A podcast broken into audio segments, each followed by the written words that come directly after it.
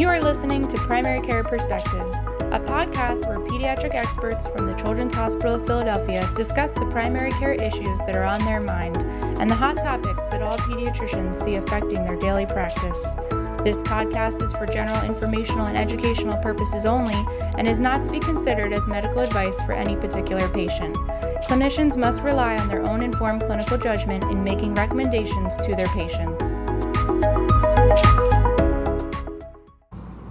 Hi, I'm Dr. Katie Lockwood, a pediatrician at the Children's Hospital of Philadelphia, and I'm here today with Dr. Jeffrey Gerber, an assistant professor of pediatrics, attending physician in the Division of Infectious Diseases, and the medical director of the Antimicrobial Stewardship Program at the Children's Hospital of Philadelphia. And today we're going to be talking about the pneumonia pathway at CHOP. So thank you so much for joining me today. Oh, thanks for having me. It's a pleasure.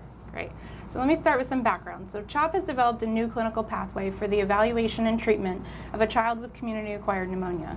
This pathway is to be used for healthy children over 56 days old through 18 years of age with a suspected or proven community-acquired pneumonia managed in the outpatient, ER, inpatient, or ICU setting. Of course, today we'll be focusing on the outpatient setting primarily. Excluded from this pathway are children with cystic fibrosis, immunosuppression, tracheostomy, patients at risk for aspiration pneumonia, and hospital or institutional acquired pneumonias. So to start off, Dr. Gerber, why was a community-acquired pneumonia pathway needed? Well, like most pathways, it's really important to standardize care. It's been shown in many cases to improve clinical outcomes and to actually save money. Community-acquired pneumonia is one of the most common reasons for antibiotics in children. There was a recent consensus guideline across many regulatory agencies or expert guidance committees, and so we thought it was a good time to develop a pathway based on this guidance. Great. And I've already had the opportunity to look at the pathway a few times, and the pathway quickly differentiates that only a mild pneumonia should be treated as an outpatient. So what are the criteria for making a mild assessment of a pneumonia? Yeah, it's an important first question. So the things that we consider, things that the guideline considers, are lack of hypoxia and the number that we've given if oxygen level is tested is 90%. Generally, making sure the child is non-toxic appearing, which is a fairly obvious first step. And then looking for any type of work or breathing. So anybody who's grunting or retracting or looks like they're really working to breathe would not be considered mild and would be somebody that you would want to bring to the hospital. And then some of the practical issues, like making sure that they can take medications by mouth and making sure that they have a good follow-up plan. So that would essentially put you in the category of an outpatient mild pneumonia. Great. And we see lots of that, like you said, so that's helpful. Yeah. In the outpatient setting, the pathway does not definitively recommend any diagnostic testing. It says that a chest x-ray can be done if the diagnosis is uncertain, with the understanding that it may still not be helpful if it's viral, if it's early in the illness, or if the patient is dehydrated. So is there any evidence for why not to do diagnostic testing in the outpatient setting? Yeah, so for most children who present in a classic way with cough, maybe some difficulty breathing and a focal chest x-ray, that clinical assessment has been shown to be a strong indicator of community-acquired pneumonia. However, in a case where you're uncertain, as you had suggested, and there might be other things on the differential, it is okay to get a chest x-ray. Mm-hmm. We've actually found that actually before the pathway was started and after the pathway, only between 10 and 15% of outpatient children with pneumonia were getting chest x-rays, and that's actually pretty consistent with national data. Okay, great. That's good to know. So when I was training, the typical pathogens of a bacterial community-acquired pneumonia were always told, like strep pneuma. Has anything changed? Is that what I should be thinking of, and what else might be a typical pathogen? The short answer is no, nothing's really changed. The strep pneumo is still really what we're going after, and as you know, viral pathogens really are the most common cause of pneumonia, particularly in kids, young children under age 5. But if you're thinking about bacterial pneumonia, and this is the setting that we're considering, strep pneumo should be number one. the things probably have changed a bit since over time. The pneumococcal vaccine, conjugate vaccine has come in, and first it was 7-valent, then 10-valent, now 13-valent. So it has been shown that the incidence of strep pneumo has decreased, but there haven't been any reports to suggest that there's another pathogen that has taken over. So right now we really still target in otherwise healthy kids pneumococcus. Great. Yeah, it's good to hear that the vaccine is working though. Yeah, no, it's doing great. And overall, what it seems to be doing is really decreasing the incidence of pneumonia and keeping kids out of the hospital. If there is some type of shift in organisms, we will react to that, but we haven't seen that yet in terms of when it is bacterial. It's typically pneumococcus. Great. So since we're talking about pneumococcus, the first-line outpatient treatment for community-acquired pneumonia is amoxicillin.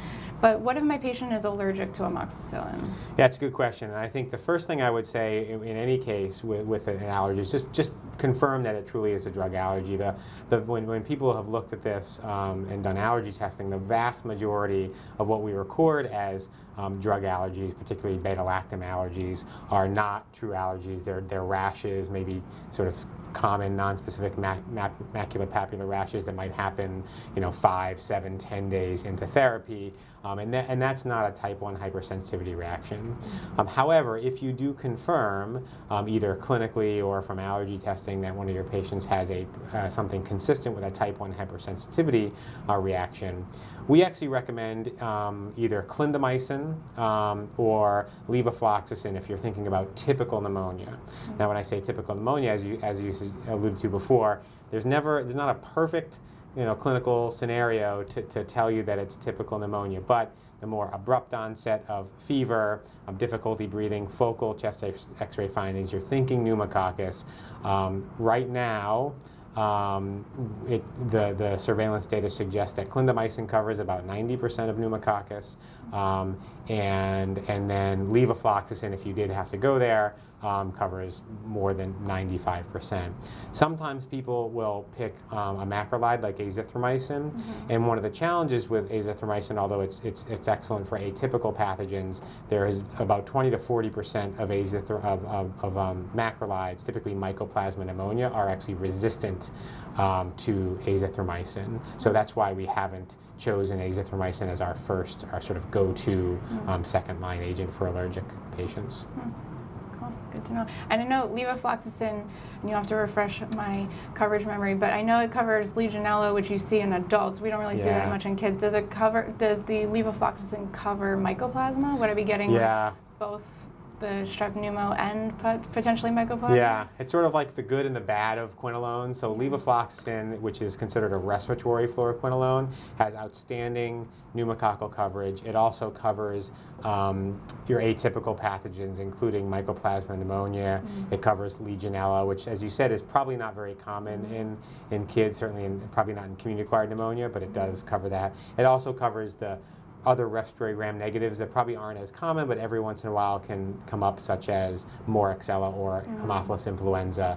So it's sort of one-stop shopping, and I say that's a good. The downside is because of that, and because it's orally bioavailable, they're used very, very frequently, and so we have seen some resistance. But right now for pneumococcus, it's good. The reason we don't list it first is because it is so broad in spectrum, and it's also sometimes hard to find in liquid form. So it's really a practical issue, and so you have to call ahead to your pharmacy if you do need to do that to make sure that they actually make that formulation. And you kind of touched on this already, but a lot of times in primary care what we see is that a patient has recently been on amoxicillin for either their recent strep or otitis that maybe came right before their pneumonia presentation. So at that point, should I then put them on Clinda, or is it okay within the past month if they were treated for strep or otitis to reuse my amoxicillin? Yeah, it's a good question, and there's not great data about this, but the rule of thumb that we use and we're following at the AAP says is that if it's within 4 weeks, it's reasonable to consider another medication. So in that case, clindamycin is also a nice choice because it's a different mechanism of resistance and still has pretty good coverage. So something like clindamycin or levofloxacin, I think, unlike with with something like otitis media, where you would go from amoxicillin to then amoxiclav or Augmentin because you're for treatment failure because you're worried about more Morexella or H-flu coming up. Mm-hmm. If you're thinking about resistance, going from amoxicillin to amoxiclav or Augmentin really won't help you because it's probably still potentially, you know, pneumococcus, and in that case you've got the same mechanism of resistance, which is why we think about clindamycin or levofloxacin. Great, that's really helpful. Thank you. You mentioned treatment failure. So often we see a patient who is diagnosed with pneumonia either by the ED or one of our outpatient colleagues, and then they're told to follow up with us in something like 2 days. And then we see them and they're still symptomatic. So at what point should we consider it a treatment failure versus just the natural history of pneumonia, which we know is difficult to treat and recover from? It's a great question and one that we struggle with. I think a couple things. First, you know, even on the inpatient setting, you know, we will give 48 to 72 hours before we kind of throw in the towel and say this is treatment failure. Mm-hmm. Certainly, if a patient is getting worse and getting sicker, you know, that timeline might be shorter. But of course, at that point, you probably would send the patient to the hospital. Mm-hmm. I think after 48 to 72 hours of no improvement and knowing that they're actually taking their medication, say amoxicillin, knowing that it's dosed appropriately, mm-hmm. it's between 80 and 100 milligrams per kilogram, you know, to make sure we're looking at covering resistant pneumococcus. At that point, it's probably fair to switch to another medication, mm-hmm. but always knowing that viral infections are the most common cause and really very difficult to distinguish clinically. Even sometimes with chest radiography, it's difficult to tell viral pneumonia from bacterial pneumonia. So, you know, certainly in a patient who has focal lung findings by exam, and maybe, let's say you even got a chest x-ray and you saw something focal, and they were stuck after 48 to 72 hours on taking their amoxicillin at the right dose, at that point it's worth you know, making a switch. But you also might at that point, you know, whether they've gone to the ED or have come back to you, you could also consider at that point maybe doing some type of testing for a virus or for mycoplasma. You know, we don't recommend that up front mm-hmm. because, you know, the tests are expensive and usually kids respond, but just another consideration to think about viruses as a cause, because sometimes that can take a little longer. Mm-hmm. Great. And we've been dancing around mycoplasma a little bit, so let's dig into that. You mentioned about not testing for it up front, but maybe later on when the diagnosis is more tricky.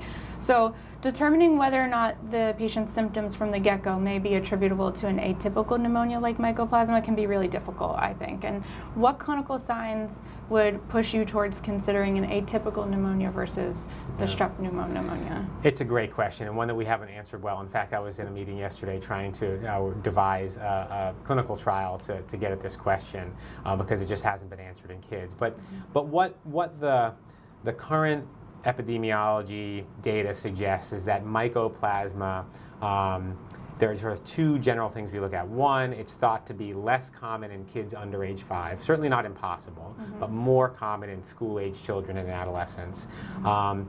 And so that's one piece. And then the second piece is that the clinical syndrome tends to be a little bit more insidious. And so we think about onset over maybe 5 to 7 days even of low-grade fever, usually lower-grade fevers, although it can cause a legit high fever. Mm-hmm.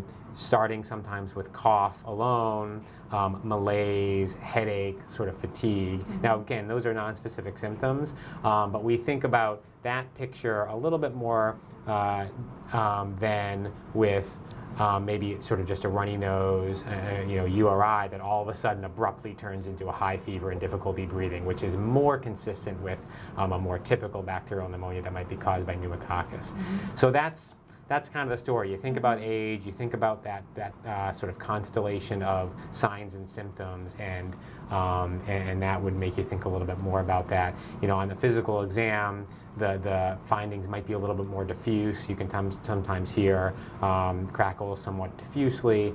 But again, none of these are perfect, and our testing for mycoplasma isn't great, unfortunately. You know, you can't really grow it in culture. We have a PCR, but it's not, you know, you're not going to get the result for a day or two, and even the mycoplasma PCR is not perfectly sensitive. So you mentioned thinking about mycoplasma in the school-age child. Is that because, for some reason, school-age children are more susceptible to that bacteria, or is it something about the exposure of being in school? So if you have a school-age sibling and you're too? Are you more at risk for mycoplasma, or is it something about the biology? Yeah, no, it's a great question. I think it's more the latter. So the transmission of mycoplasma in close contact with children tends to account for that. You know, pneumococcus is something that colonization with pneumococcus can spread from child to child, but it's not quite as contagious as mycoplasma. So I think that's the driving force, but the data, you know, much as the treatment data and the clinical presentation data aren't clear, to my knowledge, you know, those data aren't as clear. Okay, all right. So we'll keep thinking about it in our school-age children, but not necessarily rule it out in anyone who's not in that age group. Yeah, it's possible. The most recent numbers I've looked at show that it's much more common, but still happens occasionally in the younger kids. You touched on contagion. So parents often ask about whether or not the pneumonia that we diagnose their child with is contagious for the other family members. And so is it, and when can that child go back to school? Yeah, it's a good question. So, you know, pneumococcus typically isn't something that's going to spread readily from person to person. However, viral pathogens do spread pretty easily, and oftentimes we treat for bacterial pneumonia, and even though it might just as often be a virus, so those, you know, if it is a virus, those certainly are contagious, but most of those viral pathogens actually present as upper respiratory tract infections. In terms of going back to school, if we're worried about bacterial pneumonia, once you've been on treatment for 24 hours, you really shouldn't be contagious anymore. I don't think there are great epidemiologic data. That's what we use for most bacterial pathogens. Mm-hmm. And I think my guess is that just by the time the kid is feeling better, you know, usually when you have pneumonia, you're a little bit beat up. It takes a day or two. By that time, it should be fine. Okay. I can't guarantee that whatever virus they might have either as the inciting, you know, oftentimes you get a virus and then you get bacterial on top of it, or as the sole pathogen. Could still be spread, but honestly, if we kept every kid home from school with a virus, nobody would be in school. Right. Yeah, exactly. So diagnosing pneumonia during an asthma flare can be tricky, and as you mentioned, we're kind of in that season now too. So an asthmatic will often have tachypnea and increased work of breathing, sometimes crackles or fever during a flare. And determining whether or not those symptoms in their asthma flare are attributable to a virus plus asthma versus pneumonia plus asthma can be really hard, just like determining whether it's a virus or pneumonia alone. But we often rely on a low pulse ox as one of the things that pushes us a little bit more towards thinking something is a pneumonia. So when we are treating an asthmatic and they're taking albuterol, we know they can have some VQ mismatching, and sometimes their pulse ox is low too. So any suggestions for how to approach ruling out pneumonia during an asthma flare? Yeah, I mean, I'm going to give you another "this is hard" answer. This is really tough, and you know, I think everything that you said is true. You know, but I think if you look at a rather, you know, abrupt onset of symptoms with a fever, and if you find focal auscultatory findings, that can be a clue. I think, you know, when these kids come into the office, you're typically going to give them a trial of bronchodilators. Mm-hmm. You know, if they don't respond to the trial of bronchodilators, that can be another clue. And maybe this is a patient where you get a chest X-ray if you're really on the fence. Mm-hmm. Now, that said, as you know, patients with asthma can often have, particularly the right middle lobe, can have some atelectasis, and it's hard. But I think these are just, you know, I don't think there's a magic bullet here. Putting all those different pieces together and talking to the family and the patient if they're old enough to see if this feels like one of their typical asthma flares, mm-hmm. or if this feels different in some way. And sometimes there can be kind of non-specific signs that push you one way or another. But we don't have a great answer for this. And just as a side note, you know, we are currently starting a trial, a multi-center trial. One is in the CHOP care network, where we're trying to compare 5 days versus 10 days for community-acquired pneumonia. And in our site, but across all the other sites, one of the sticking points is whether we include patients who have a history of asthma or have received bronchodilators. And so I'm just bringing that up to say that everybody's struggling with this one. And I think we probably will, you know, in some cases, kids with asthma are probably getting antibiotics maybe a little bit more often than they need to, but it's really just reflecting that it's a tough diagnosis to distinguish. Mm-hmm. I think it's really helpful at the beginning you said that the pulse ox reading that you're using in the pathway is 90%, because a lot of times I'm seeing with asthmatics, like, you know, 91 to 95, and I'm like, it's a little lower than it should be, but it's not from what you're telling me, as low as maybe I would expect if they truly had a pneumonia, that maybe it'd be a little bit lower. So that's actually reassuring, I think. Yeah, and I think that, that number might be helpful. You know, the data aren't perfect, but at the same time, you know, and people, and some people get nervous with the 90 number. People have always talked about 92, but yeah, that might be another piece. And you know, certainly if you can get that, you know, with bronchodilator therapy in the office, if you can bump that up a little bit, that might make you feel a little bit better that it's more a reactive airway issue than it is a bacterial infection. And yeah, but it's tough. Yeah. So the study you mentioned is that the ScoutCAP study? And yes. Who are you recruiting? Will that reach the whole care network? Or are you picking certain sites to recruit patients? Yeah, we've actually opened it up to the entire care network for those sites that are interested, and most sites were interested. There's actually not much to do. The sites actually, we just want to make them aware because it's what we call sort of a real world study. So we are not making the diagnosis as study investigators and enrolling on day one. What we do is we are any patients who receive a beta-lactam, so it's either amoxicillin, Augmentin, or Ceftonir. Most in our practice get amoxicillin because they're, you know, so good at following the AP guidance. If they receive that treatment, we do some screening through an EPIC window that we have, and if they're qualified, so you have to be at least 6 months of age, you and under, and we were not looking at adolescents under age 6.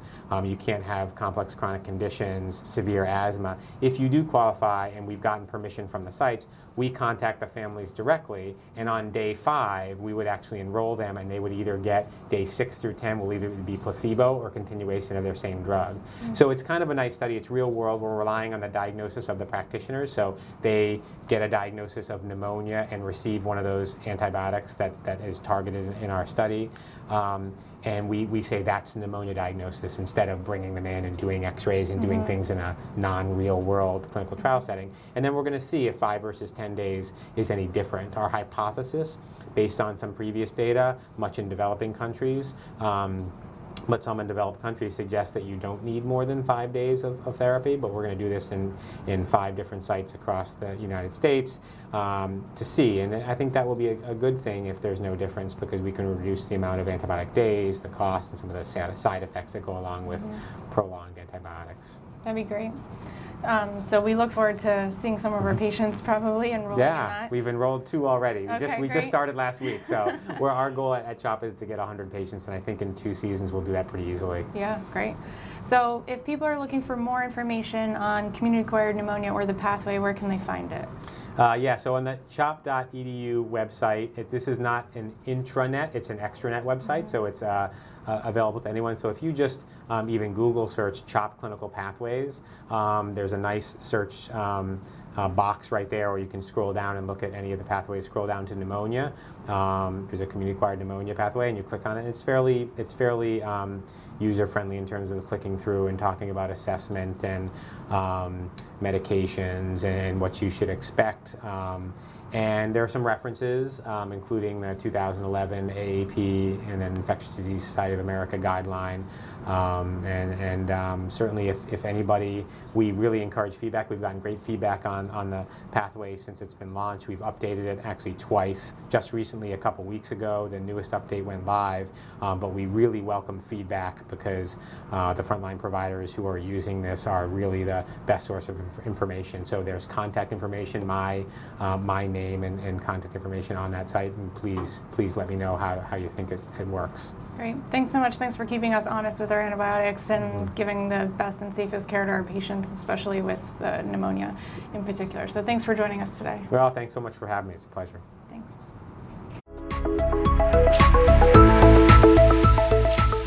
Thank you for listening to this episode of Primary Care Perspectives.